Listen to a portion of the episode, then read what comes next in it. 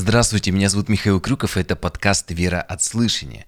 Мы с вами продолжаем разбирать послание Иакова, и сегодня читаем вторую главу. Напомню, что в первой мы читали о том, что нам нужно меньше говорить, но больше делать добра ближним, заниматься милосердием, благотворительностью и тем самым прославлять нашего Отца Небесного, как написано в Евангелии от Матфея в 5 главе в Нагорной проповеди, «Тогда светит свет ваш перед людьми, чтобы они видели ваши добрые дела и прославляли Отца вашего Небесного». Мы с вами свет этому миру, и не может свет укрыться во мраке. То есть никак все равно нас видно по нашим делам. И вот прочитаем первый стих 2 главы. «Братья мои, имейте веру в Иисуса Христа, нашего Господа славы, не взирая на лицо». И когда мы читаем, то есть как это более бы нам на современном языке понять? Иными словами, Иаков говорит, если вы верите в Иисуса Христа, нашего Господа, то никого не выделяйте особо и по дальнейшему контексту мы с вами будем читать, мы пойдем, то есть, значит, как не выделять особо, значит, по его славе, деньгам, положению. И знаете, даже часто бывают такие моменты, что какой-то известный в этом мире человек, а, к примеру, заинтересовался верой или покаялся, и все, ему сразу же первые места в церкви, а, большое какое-то свидетельство, приветствие – дается, мы видим, что частенько бывает так, что э, сегодня это слово очень актуальное, потому что э, все-таки э, выделяет особо некоторых людей, поэтому важно а, вникать в учение, заниматься сим постоянно, чтобы нас как раз вот э, Иисус есть наш, нас, наш путь, и Священное Писание каждый раз, вот когда мы куда-то немножко начинаем не туда смотреть, с этого пути сходить, оно как бы нас назад направляет, показывает, куда нам нужно идти. Второй стих. А ибо если в собрании ваше войдет человек с золотым перстнем в богатой одежде, войдет же и бедный а, в скудной одежде, и вы, смотря на одетого в богатую одежду, скажете ему, тебе хорошо сесть здесь, а бедному скажете, ты стань там, ну, скажет, а ты там постой, не, не надо сюда идти, или э, садись мне под ноги у ног моих. Четвертый стих. «То не пересуживаете ли вы в себе и не становитесь ли судьями с худыми мыслями?» Там можно даже, это, такой оттенок это слово имеет. Так э, вы вносите разделение э, в общине. Так, если поступает э, в церкви, то это приносит разделение общины не, когда мы принимаем решения, исходя из каких-то вот таких вот э, дурных помыслов, э, не, не библейских. Э, получается, что когда э, кого-то особо выделяют из-за его положения, славы или финансов, то этим вносится разделение в церковь, то есть теряется единство. Об этом говорит Священное Писание. И интересно вот, э, что здесь Иаков использует не так, как Павел, э, слово «экклессия», «собрание», но он здесь переводит, э, приводит такое слово, как дословно «синагоги», «синагога». А, и нас это не должно с вами смущать, я об этом говорил в первой главе, я думаю, вы это помните, но даже здесь вот слово «синагога» и «церковь», в чем отличие, хотел бы тоже этот момент разъяснить. Дело в том, что церковь это экклесия и переводится как собрание, а слово синагоги переводится тоже как собрание, но у них есть некоторый оттенок, небольшое отличие.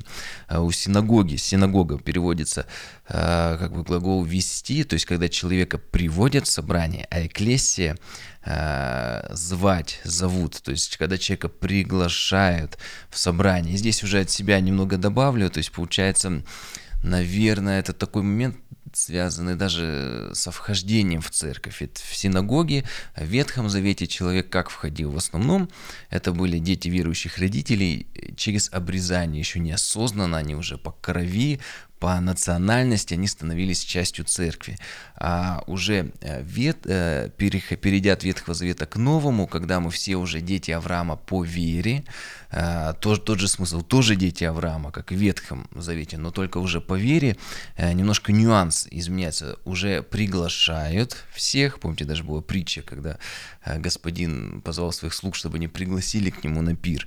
Всех приглашает, и тот, кто хочет, он уже может прийти, потому что а, через обрезание это уже как бы не было вариантов у человека отказаться, да, он только мог уже уйти от веры, он уже был уже с самого рождения посвящен Богу.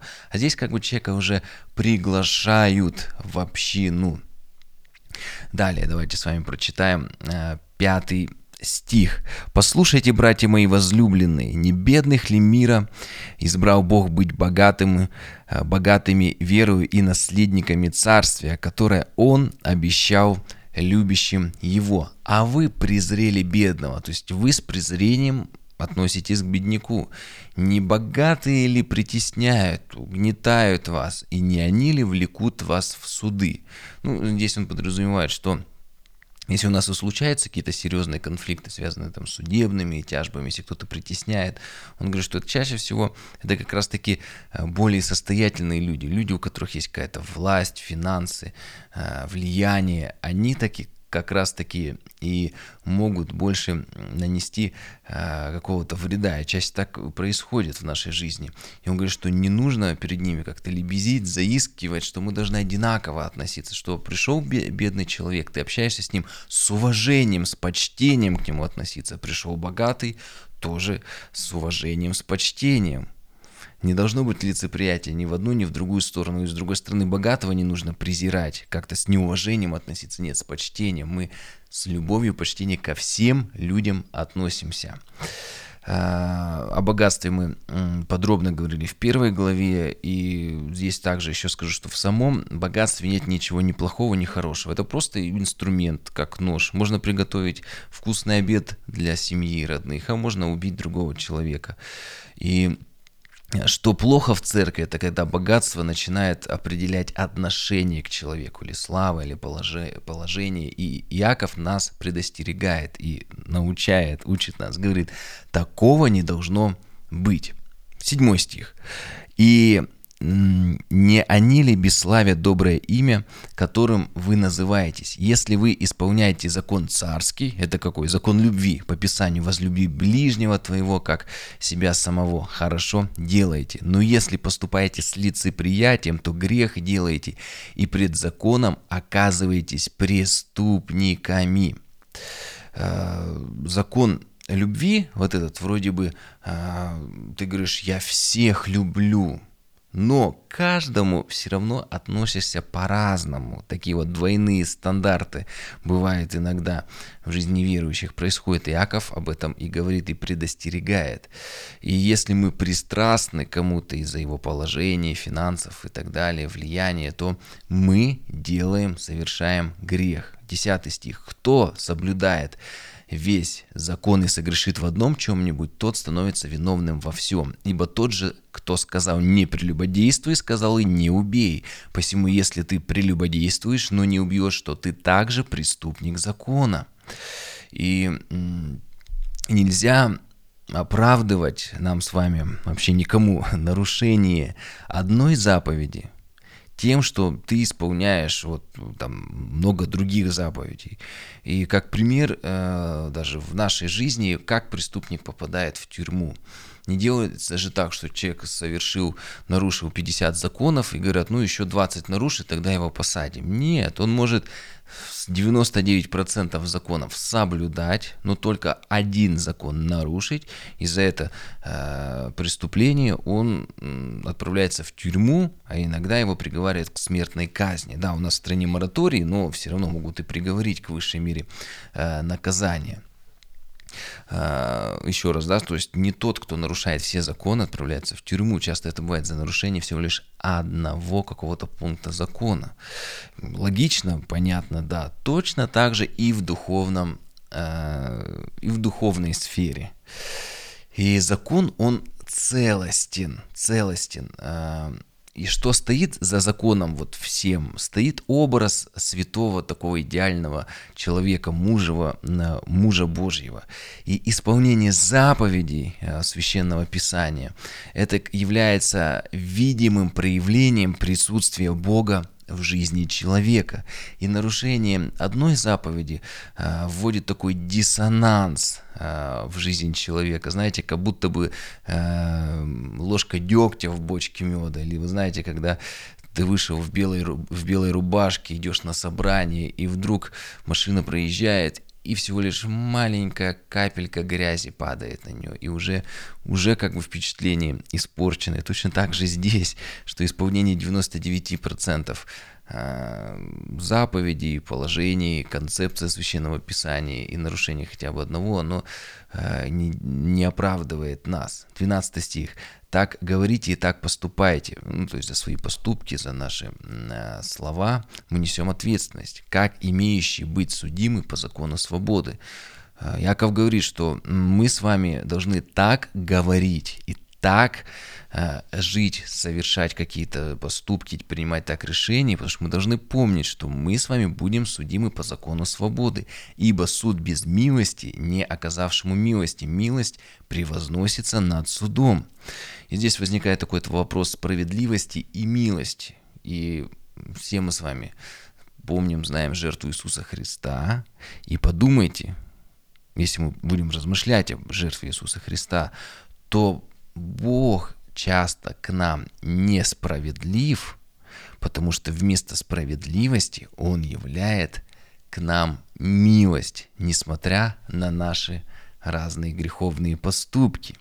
И закон свободы, об этом тоже в первой главе говорили, а, он подразумевает, что вроде бы свобода, но при этом у нее есть определенные рамки и границы. А, потому что если есть мнимая свобода, когда ты делаешь, что хочешь, но на самом деле ты впадаешь в зависимости, от которых потом уже не можешь избавиться. И истинная свобода, она закон в законе проявляется, когда ты сам э, себя ограничиваешь. То есть что такое своб... А, закон свободы? Есть просто закон, а, когда ты искусственно ограничен когда ты, можно сказать, в клетке такой живешь и просто не имеешь возможности выйти за нее. Но есть закон свободы, когда не внешние обстоятельства тебя ограничивают, но когда ты сам говоришь, я не буду прелюбодействовать. Не потому, что ты там стал евнухом, или не потому, что сейчас как бы все смотрят на тебя, но нет, когда наоборот, никто на тебя не смотрит, ты можешь совершить грех, и никто не узнает, но ты сам себя ограничиваешь, не кто-то другой, не внешние обстоятельства. И точно так же вот как раз вот является две стороны этой медали, когда мы так живем, то и милость Божья, она сильнее закона, и милость Божья к нам проявляется. Это знаете, вот как вот с помилованием, потому что часто христиане хотят справедливости в этой жизни. Почему мы должны благословлять власти? Почему ну, любая власть есть какие-то несовершенства? Раньше у Нейрона было лучше, или у царя, или в советское время, ну, понимаете, в Россию взять, или весь мир. А, понимаете, вот как с помилованием, вот когда царь и руководитель государства, он может просто взять и помиловать или амнистировать преступника. И точно так же Господь нас э, прощает за наши грехи. И когда ты понимаешь, что по справедливости за одно преступление ты должен был уже вечно находиться в аду, в гиене огненной, то сейчас, по вере в Иисуса Христа, мы имеем спасение. И поэтому Иисус сказал, не суди, да не судим будешь. Поэтому, когда ты э, переживаешь это э, проявление милости Божией к тебе, то ты понимаешь, что, ну, а как ты можешь других строго судить? Поэтому Писание говорит, отдайте суд Богу. Если кто-то несправедливо с тобой поступает, скажи, Господь, суд у тебя. Если что, Господь сам разберется, сам накажет за все. А мы же должны проявлять милость. Вот. И еще раз, а, что такое милость, что такое помилование? Оно не говорит о том, что человек не виновен безгрешен. Помилование говорит о том, что подсудимый освобождается от наказания. И точно так же к нашим ближним, к другим людям, если они плохо поступают, не значит, что мы должны, ну как, им все с рук спустить. Нет, милость это как раз-таки освобождение от наказания. Мы не, не через нас это наказание должно прийти. если тебя по правой щеке ударят, подставь левую, да. Но от Бога суд и наказание. Если Бог сочтет нужным, Он накажет. Если нет, не накажет, может помиловать. Но наше, э, мы должны помнить вот еще раз, что здесь написано. «Ибо суд без милости, не оказавшему милости, милость превозносится над судом». И будьте милосердны, как Отец ваш Небесный. Также должны проявлять эту милость, милосердие. И, как я уже сказал, что мы с вами призваны сами себя ограничивать, зная священное писание. И тогда Бог являет свою милость. Э, преступление, оно наше. Оказывается, если без наказания, то как мы тогда можем других людей судить и хотеть их наказать? А, поэтому здесь вот Иаков как раз и хорошо разъясняет, что значит э, спасение по вере. Вот давайте дальше читать. Такая сложная тема, но если ее понять, это просто становится таким благословением. 14 стих. Что, что пользы, братья мои, если кто говорит, что он имеет веру, а дело не имеет? Может ли эта вера спасти его? Если брат или сестра ноги и не имеет дневного пропитания, кто-нибудь из вас скажет им, идите с миром, грейтесь и питайтесь, но не даст им потребного для тела, что пользы? Так и вера, если не имеет дел, мертва сама по себе. Дела всегда подтверждают веру. Вера подтверждается делами. А, не просто, да, как здесь человек нуждается, ты говоришь, я помолюсь. Нет. Значит, если есть возможность помочь, должен помочь, а не помолиться. И если есть нужда, и ты можешь помочь, то или то помоги, помоги в этом случае. Да, есть э, такие моменты, ты не можешь ничего сделать, молись. Но если в твоих руках прямо сейчас взять и помочь, иди помоги, а не просто удаляйся и как бы пребывай в духовных каких-то вот поисках, молитвах. 17 стих. Так и вера, если не имеет дел, вера мертва сама по себе. Да, только по вере мы с вами спасаемся.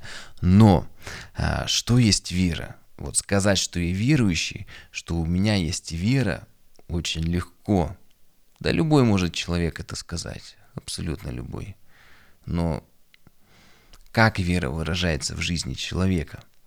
И Иаков показывает, что вера верующий – это образ жизни, а не только образ мышления, потому что метаное преобразование мышления, оно преобразует и жизнь, и дела это внешнее также проявление. Э, дела не спасают. Нет, еще раз, дела, это и Павел говорит, они ни в коем случае не спасают. Но здесь Иаков на другом фокус ставит. Дела свидетельствуют о вере. 18 стих. Но скажет кто-нибудь, ты имеешь веру, а я имею дела. Покажи мне веру твою без дел твоих, а я покажу тебе веру мою из дел моих. То есть видно, ты свет этому миру, видно, что ты верующий, потому что вера проявляется в делах. 19 стих. Ты веруешь, что Бог един. Хорошо делаешь. И бесы веруют и трепещут. Э, вера недостаточно для оправдания ну, чтобы Бог милость явил. Э, просто признание существования Бога не является верой. А как часто верующие проповедуют о Господи, и я также часто делал, что просто вот пытаешься доказать, что Бог есть. Да и бесы верят, что Бог есть, но толку-то в этом. Это не является настоящей верой, верить, что Бог есть. Э, и бесы верят, но они не исполняют закон царский, они не любят Бога и не любят человека. А человек с верой, который верит в Бога, что Он есть, может верить, как и бесы. И это ужасно. Есть бесовская вера. Есть верующие, которые просто верят как бесы, что Бог есть. Но этого недостаточно. Да, Бог есть, но нужно этот царский закон исполнять. Это подтверждение, когда ты любишь Бога и любишь ближнего. Потому что через э, любовь к ближнему показывается твоя любовь к Богу. Это уже Иоанн пишет. Будем его послание когда разбирать. Поэтому э, вера проявляется в любви к ближнему, который уже показывает на любви к Богу. Это уже больше, конечно, к Иоанну, но здесь тоже такой не, небольшой анонс будет. Э, вера, просто подведем такую же э, черту. Вера просто как принятие того, что Бог есть, абсолютно бесполезна, недейственна. Жизнь э, должна быть подтверждением веры – Бесы тоже веруют, а толку? 20 стих. Но хочешь ли сказать неосновательный, то есть пустой человек, что вера без дел мертва?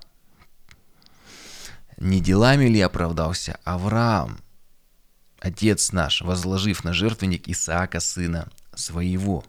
Это было его испытание, его действие. Он проявил свою, свою веру в действие. Очень это было такое сложное даже для нашего понимания. Но его вера должна была подтвердиться каким-то действием наглядным. Это, конечно, было не просто так, он в жертву сына. Некоторые думают, зачем он его приносил, почему Бог так? Да потому что это на Иисуса Христа, весь Ветхий Завет прообраз Нового Завета. Поэтому он и должен был Исаака э, принести в жертву. Вот и все. Ну, как бы испытание было, что он должен был принести в жертву, но и Бог его остановил.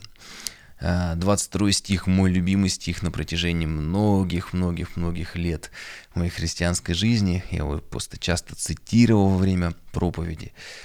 Он гласит, видишь ли, что вера содействовала делам Авраама, делам его, и делами вера достигла совершенства. То есть он говорит, что вера содействует всегда делам. И только через делами вера становится совершенной, то есть настоящей верой. Знаете, вот как вот железо, да, вот закаляется огнем. Это вот как слово, став, ставшее плотью, не просто на словах, потому что, к сожалению, иногда вера может остаться только верой на словах, но через дела вера становится совершенной, как бы э, уже, знаете, отметка качества, вот уже все точно, стопроцентно верующий, все подтверждено. 23 стих. «И исполнилось слово Писания». Веровал Авраам Богу, и это вменилось ему в праведность, и он наречен другом Божьим. Видите ли, что человек оправдывается э, делами, а не только верою. Не только верою оправдывается делами, потому что должно быть как лакмусовая бумажка, подтверждение. 25 стих. Подобно и Раав, блудница, не делами ли оправдалась, приняв соглядатаев и отпустив их другим путем. То есть она, опять же, подтвердила веру в делах, конкретными делами. 26 стих последний. «Ибо как тело без духа мертво, так и вера без дел мертва». Она не действует, по ней невозможно спастись иначе. То есть вера всегда должна быть подтверждена делами. А, кстати, приведу такой пример, потому что если мы будем разбирать Павел, как относится к той же самой вере Авраама, он пишет, что Авраам оправдался верою. А Иаков пишет Авраам, чем он оправдался. Давайте еще раз посмотрим. Не делами ли оправдался Авраам? Он говорит, нет, делами, а Павел говорит, нет, верой. Но на самом деле они говорят об одном и том же.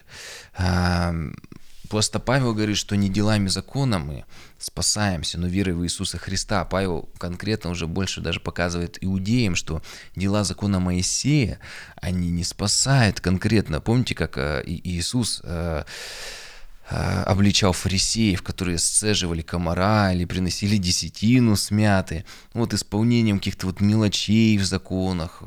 И они думали, что вот если они даже вот там десятину смяты отдают, вот даже в таких вот мелочах разбирается, исполняет их, то делает Бога обязанным их спасти. Павел говорит, что не делами, законами, которыми э, они исполнили, но только по вере они спасаются. И Павел указывает, что источник святости, источник спасения это только Христос, который и помогает спасаться, совершать какие-то добрые дела, возрастать в вере. А Иаков, он о том же, но с другой стороны. И он говорит, что вера проявляется в милосердии, в каком-то уже физическом действии, в поступками выражается. А, и внешние дела, они подтверждают ее. То есть у нас, у верующих, должны быть обязательно дела веры, дела милосердия. Ну, а третья глава уже как раз-таки будет подробно, уже такая практика для, э, практически какие-то советы для верующего человека. На этом мы с вами заканчиваем. Благословений.